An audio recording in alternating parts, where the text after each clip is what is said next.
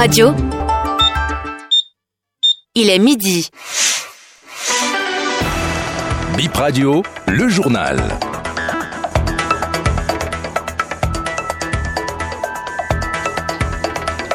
Merci d'être connecté à 106.0. C'est le journal. Le ministre des Affaires étrangères représente le Bénin au sommet extraordinaire de la CEDEAO ce dimanche. Les chefs d'État de la communauté discutent des sujets relatifs au développement de la communauté de la zone ouest concert en ton jazz hier à l'Institut français de Cotonou. Le groupe Gangbi Brass Band et le trio Journal Intime ont égayé les mélomanes béninois.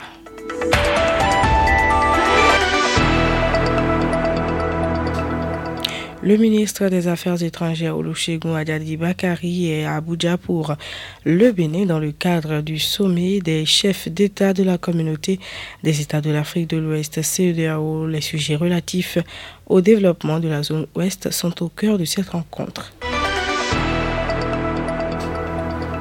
Je veux gagner la guerre contre le terrorisme, a martelé le chef d'état-major du Bénin, le général Fructueux Gbagidi. Il l'a dit au cours d'une conférence de presse conjointe avec le général Thierry Bucade, patron de l'armée béninoise, de l'armée française. Il a quitté le Bénin hier soir. Dans sa quête de vaincre le terrorisme, le général Baguidi fait savoir qu'aucune aide n'est de trop.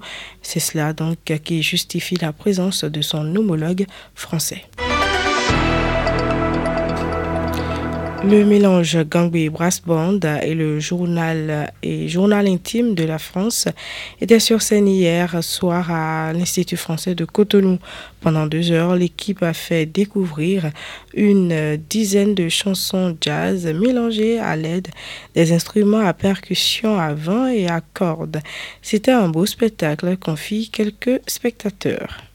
J'ai trouvé ça envoûtant parce que euh, mélange dans ce lieu magique de deux groupes euh, profondément différents et tellement euh, proches l'un de l'autre et dans des rythmes répétitifs, des tuilages mélodiques, harmoniques, des solos, la variété des timbres des instruments incroyables, envoûtants. Ça m'a l'air d'être le début d'un nouveau groupe. Donc euh, longue vie euh, à ce nouveau groupe euh, et qu'il euh, continue d'évoluer. Je suis sûr qu'il y évoluera.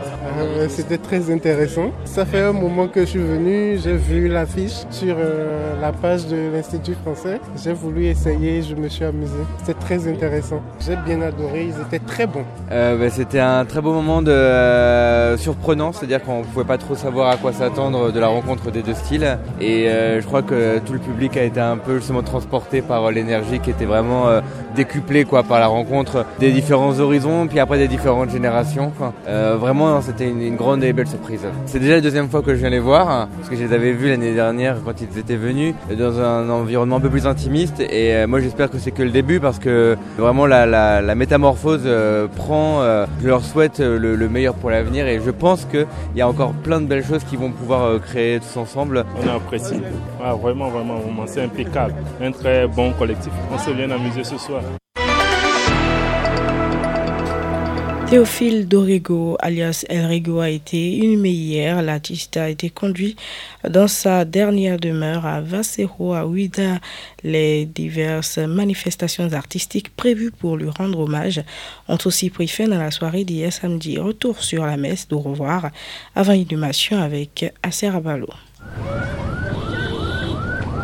Le Kobia est arrivé sur la paroisse à 10h, suivi des membres de la famille en majorité vêtus de blanc. Le cercueil de Théophile Dorego, couvert du drapeau national, est conduit vers l'hôtel par un groupe d'hommes habillés en costume noir. La tristesse se lit toujours sur le visage de la famille malgré le déroulement des différentes étapes de la cérémonie. Chants, prières, oraisons funèbres et mots d'exhortation du Père célébrant. À 11h, l'absoute met fin à la messe. Sylvain Dorego, membre de la famille en regardant le corps qui appartient en direction de Ouida, confie que 2023 a été une année de deuil pour la famille. Vraiment, c'est un choc pour nous. Parce que toute l'année, là, depuis février, on ne fait qu'enterrer nos grands soeurs, nos grands frères, tout ça là. Vraiment, c'est un grand choc. Et on est dans la tristesse. Nous prenons le tout puissant vraiment d'arrêter l'hémorragie pour nous. Même sa petite soeur était décédée, on était ensemble. Et je crois que c'est ça qui l'a emporté aussi. L'artiste Nell Oliver, présent sur les lieux, rend également hommage aux disparus. El Rego lui a une fois sauvé la vie, confie-t-il. Le doyen Rego, c'est un grand monsieur de la chanson béninoise pour pas dire africaine. Et j'ai beaucoup de peine. Il a posé des actes extraordinaires. Parmi ces actes, il y en a un qui fait que je suis encore là aujourd'hui pour vous parler. El Rego a eu des réactions spontanées qui ont fait que j'ai pu me retrouver, tout simplement parce qu'il a eu juste le réflexe de dire tiens, donnez-lui ça. Et on m'a donné euh, du lépic et j'ai rendu tout ce que j'avais avalé et je n'oublierai jamais. Il m'a sauvé la vie.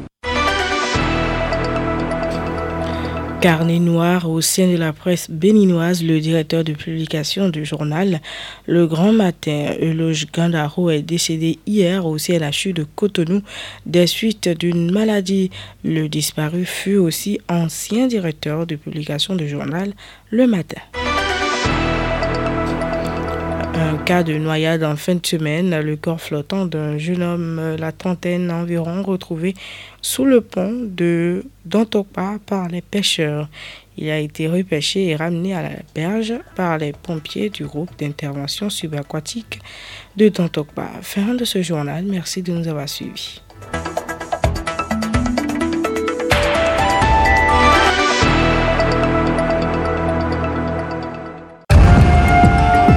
Radio, toujours l'info qu'il vous faut.